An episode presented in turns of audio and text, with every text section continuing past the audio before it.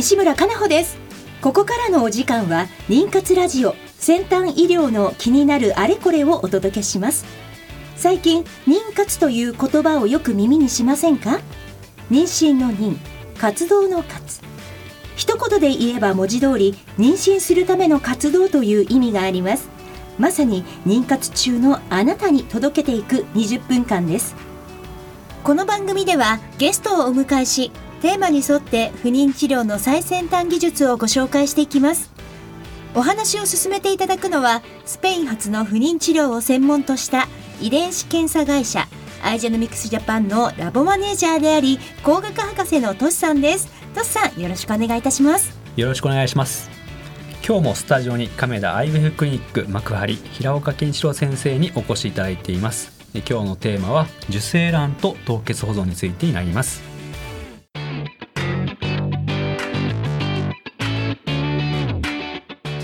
この番組は不妊治療に関わる遺伝子検査の専門家アイジェノミクスジャパンの提供でお送りします。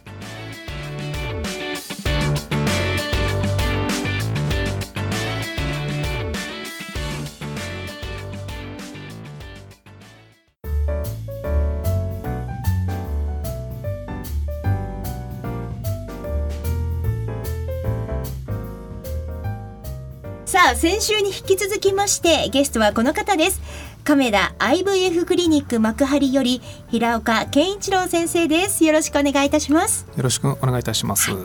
平岡先生まあ2週目でございますからだいぶリラックスして 先週は少し緊張されてらっしゃるなんておっしゃってましたけど、はい、だいぶこのスタジオの雰囲気にも慣れてきた頃でしょうか？ちょっとまだ まだ無理です。あれ？慣れたと思った。平岡先生改めてあの自己紹介をリスナーの皆様にお願いいたします。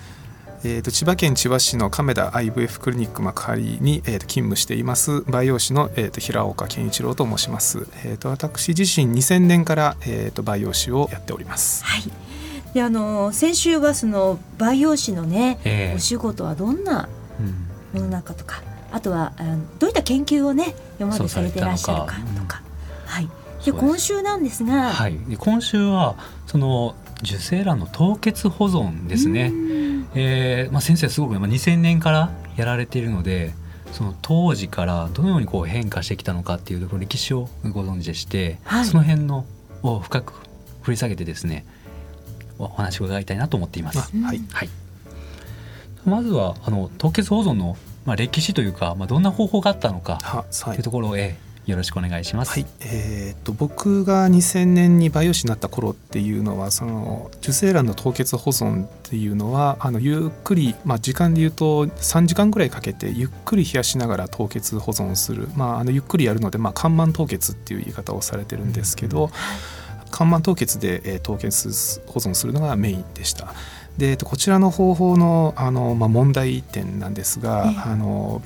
えー、と解凍した時に、まあ、生きてくれてるあの受精卵の割合が大体、まあ、施設によって変わるとは思うんですが、まあ、6割とか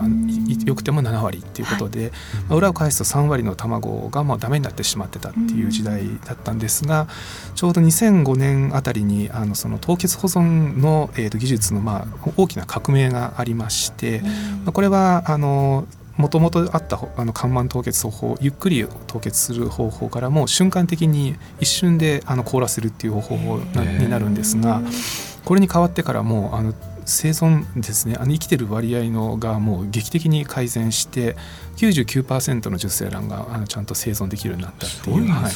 瞬時ってごめんなさい素人質問で本当に申し訳ない。けど、はい、シュッって感じ。シュッシュッって感じです。もうおっしゃる通りです。はい。このぐらいで。もうあの液体窒素ってマイナス196度のものをあの横の発泡スチロールにまあ設置するんですけど、はい、受精卵を凍結保存の容器にこうシートみたいになってるんですけどそこにちょっとピトッとこう乗せて、でそれをもう本当にさっきおっしゃった通り液体窒素にそのままブシュッとつけてもうこれで終わりです。はい、すごいスピーディーなんですね。ですね。はい。これを開発ね技術開発したもなかなかよくやったなと。えっ、ともともと昔からこのなんか理屈は理論は出来上がってたらしいんですけど、その哺乳動物にその応用できるまでのそのいろんな条件設定ができてなかったのがそれが2000年に入ってやっと条件が整ってでやっと人にも臨床できたっていうあの流れですね。はいさっきのその一番当初の釜あのゆっくりゆっくり冷やしていく方法、これはですね、まあ、本当に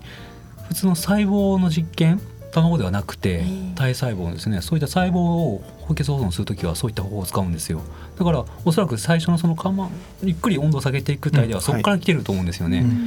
卵も細胞だからこれがいいだろうと、そしたらねまさかの瞬間で。瞬間で、はい、これができたのは大体2000えーと、僕が2005年6年あたりからもうこれが主流になってきた,、ね、なってきたっていうところで今はもう完全にもう日本ではもうほぼほぼ100%この瞬間的に、あの凍結する方法で、えー、が使われてます。これは生まれたのはどこの国とかあったりするんですか、ね、これは理論は確か海外で生まれたんです。が、ね、はい、この凍結保存のキットっていうのは、えーと、日本初すごいですよね。でなかなかあのちょっと細かい時間の制約だったりあの薄っぺらい幅が5ミリぐらいですね。なんでちょっと最初手先がやっぱり日本人は器用なのでそういった意味ではあのおそらく瞬間的に凍結する凍結技術が一番上手なのはやっぱ日本人ですね。はい、やっぱこういうところでも日本人のね器用さが。器用さが、はい、すごいあの出てますね。はい。か日本からのあれだったんですね。そうそうですね、はい、日本からまあ広まっていったっていう広まっていったんですね,、はい、ですねその日本でもこうどこどこがとかあるんですか？どこの誰々先生がとかって。もともと、えっと、稼働レディスクリニックやっぱりはい、あの始まった方法始まった方法ですね、はい、でこれが日本全国に広がって広がって、はい、全世界に広がった、ですね、はい、あとあのその凍結保存の中で気になってるのは肺のグレード卵のグレードですね。その辺とかどうどうなんですか？その、えーと、ここはやっぱり、あの凍結保存っていうのはあくまでももともとある能力の卵をそのまま瞬間的に眠らせてその状態で蘇らせる技術なので決してあの良くなるわけではないのでもしやっぱり凍結する前のグレードが低い子はやっぱりあの解凍した後もその低いままになってしまいますし、まあ、あのもちろんグレードが今度あんまり良くないとあの解凍した後にちょっとあのダメになってしまっていることもあのありますので、はい、やっぱり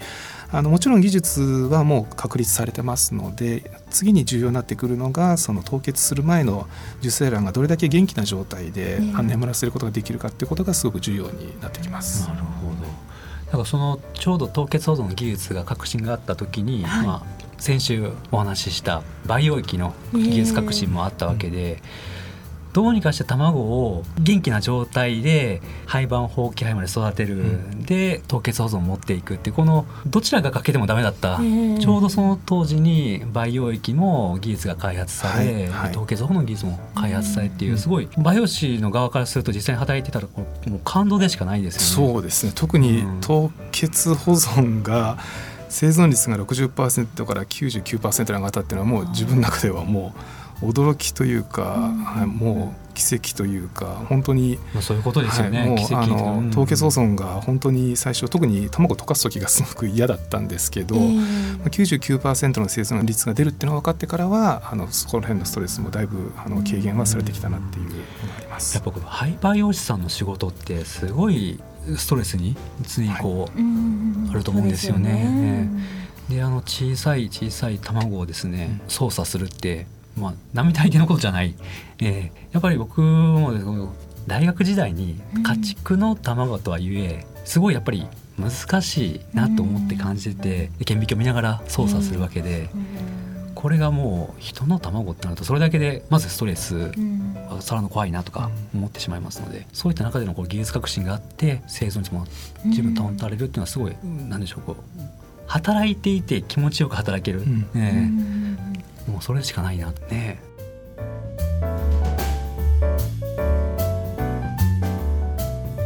妊活ラジオ先端医療の気になるあれこれえゲストに亀田 IVF クリニック幕張より平岡先生にお越しいただいております。今前半でねそうやっていろんなタイミング研究のタイミングもそうですし、えー、技術革新のタイミングとかもピタピタッとあって、えー、そうです、はい、すごいどんどんどんどんねこのあの妊活の技術がどんどん上がってるっていうのを改めて、えー、はいあの感じながらお話伺ってきたんですが、はい、そもそも出会われたタイミングもいつなんですか？お二人は。いや私はですね平岡先生がお会いしたのは実は2年前ですよ本当は。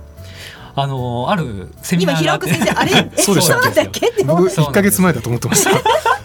そうなんですよね。いや2年前のセミナーがあってですね、ええ。でそこで平岡先生とですねご挨拶させてもらったことがあったんですよ。で、まあ、その時はもう深くは話すことはなかったんですけども、でも周りの先生からあ話だけ伺ってて、ええ。いつかこう話したいなって思ってたんです。今日はすごくいい機会だと思っていろいろ話。ありがとうございます。実は。ーでも平岡先生は1ヶ月前そうそうですね。う忘れてました。いやもうそんなもんですよね。いや忘れた頃にねこやっそううそう。そうそうてまた再会があってしかもラジオでこうやっていろいろなねリスナーの皆さんにお話しできるタイミングが ピタッとそうあった。た。というところでしょうか。はい、さて、えっ、と平岡先生と後半なんですが、はい。トシさん、はい、私からですね、あの、まあ、弊社 IGMX はこの ERA 検査。でがまあ出てですねこれも一つの技術革新ではあると思ってるんです。はいで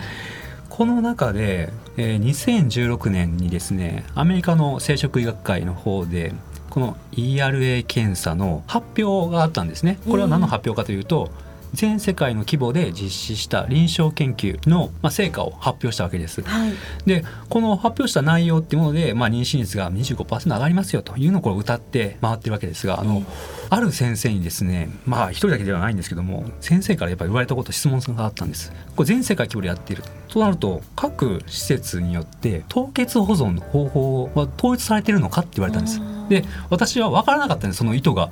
だって凍結保存の方法は確立されてるでしょ？うん。なぜそこ気になるのかなとか思ってで分からなくて正直にお答えしてあの統一はしていませんと各クリニックの施設の方法で行ってもらってますと。はい、でこの意図っていうものをなぜ聞かれたのかなっていうのを今こう平岡先生にお聞きしたいなと思って。えー、とその先生の意図はちょっとよくあの僕もわからないんですが日々その受精卵の凍結とか解凍をやらせてもらってる立場からすると例えばその一概にその風船で凍結しましたって言ってもその風船の大きさっていろいろで本当にちっちゃいものから大きいもので、はい今度当然その小さい風船の子はすごくあの中に入ってる水も少ないので抜くのもまあ簡単なのでざっくり言えば凍結が簡単なんですけどその風船がより大きくなればなるほど中に入ってる水の量も増えるので、はいそれをまあしっかりまあ抜いてあげたりとかっていうあのそ操作が必要になってくるので。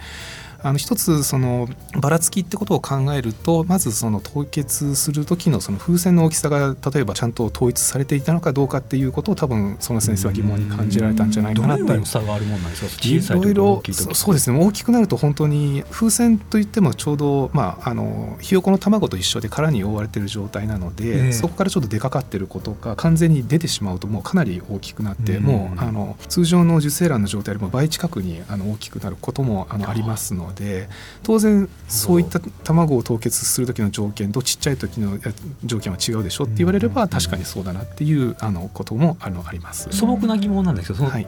殻っていうのは透明体のことだと思うんですね。透明体があるなしではその特にあれなんですか？あった方がいいとかなくてもいいとか、えー、と以前は、えー、と出てしまうとダメだって言われてたんですけどあの今,、いう時代があったんですね、今はもうあのちゃんと中の水を抜いてさえあげれば透明体があってもなくても、あ基本的には変わらないですね。はいそこもあったんですね。そうそうですね、はい。なんかなないとダメだとかあったんですね。あへあー。なんでちょっと話それるんですけど僕があのその完全にで出てしまったものをその瞬間的に凍結するっていうことで一応論文上は世界で初めてそれに成功をして、はい、あの当時あのその論文を書いた時にその審査をしてくれたその先生がはい。いや透明体ないものないのに生きるわけないでしょっていうコメントが確かあったのすごく記憶にあるのでうん。なのであの当時はそれがもう殻が出る痛切だったと、んですね、はい。まあ、あ出るともうそれはダメだから査読をしてくれた先生のコメントにはいやだからうちはもうそんな卵を凍結してないよっていうようなことがあの書かれてたので、まあこれもね、固定観念からのこううん。なんとか解決しなきゃいけないっていうのでやったらできる、なんで出てても大丈夫です。はい。あでそのグレードが、まあ、1から、うん、そうですね。えーと六。まあ、あの大きさに合わせて大大きくなるにつれてきさに合わせて6ってことになるのでまず一つそこら辺がちゃんと統一できてるかっていうとやっぱりそれは施設によって多分変わると思いますしうん。受精卵のその凍結できるタイミングってやっぱ卵患者さんの卵のその成長具合によっても多分変わるのでそうですよね。はい、そういったところが、まあ、統一できてないんじゃないかなのって言われても、まあ、それあは確かにそうかなっていうところですね。はい。まあ気になった、まあ、先生が多分言ったら多分その時点そのことを言ってたのかもしれないってことですよね。はい凍結する卵の、まあ、言ったら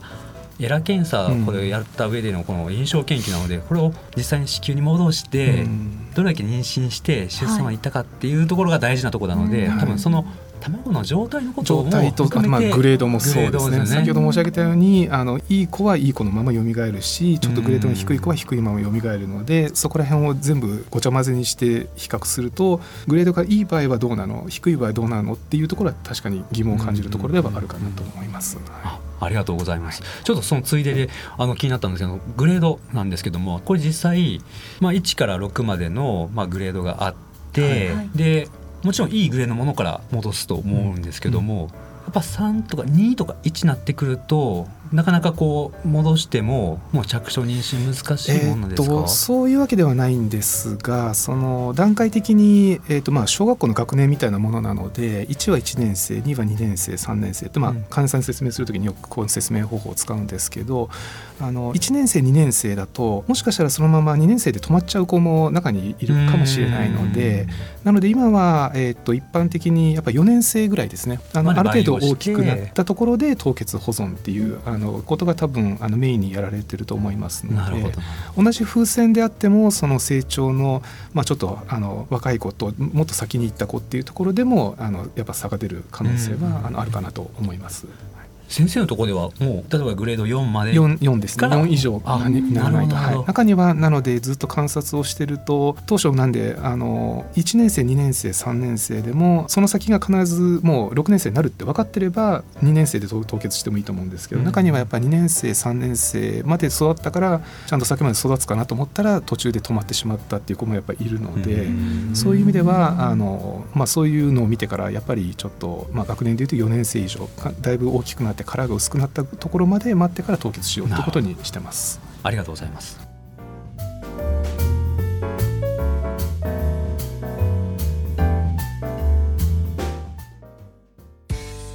不妊治療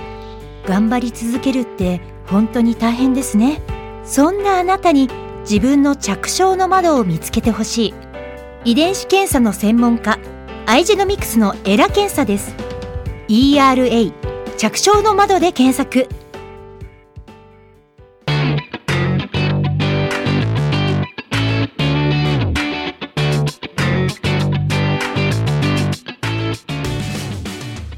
さてお時間となりました。今日は亀田 IVF クリニック幕張の平岡健一郎先生をお招きしアイジェノミックスジャパンのトシさんと一緒にお届けしてまいりました。次週はえー、受精卵の質についてお話を伺います。この番組は毎週金曜日夜10時から再放送をお届けしています。またポッドキャストによる配信も行っています。FM 西東京のポッドキャストページからお聞きください。それでは来週同じ時間にお会いいたしましょう。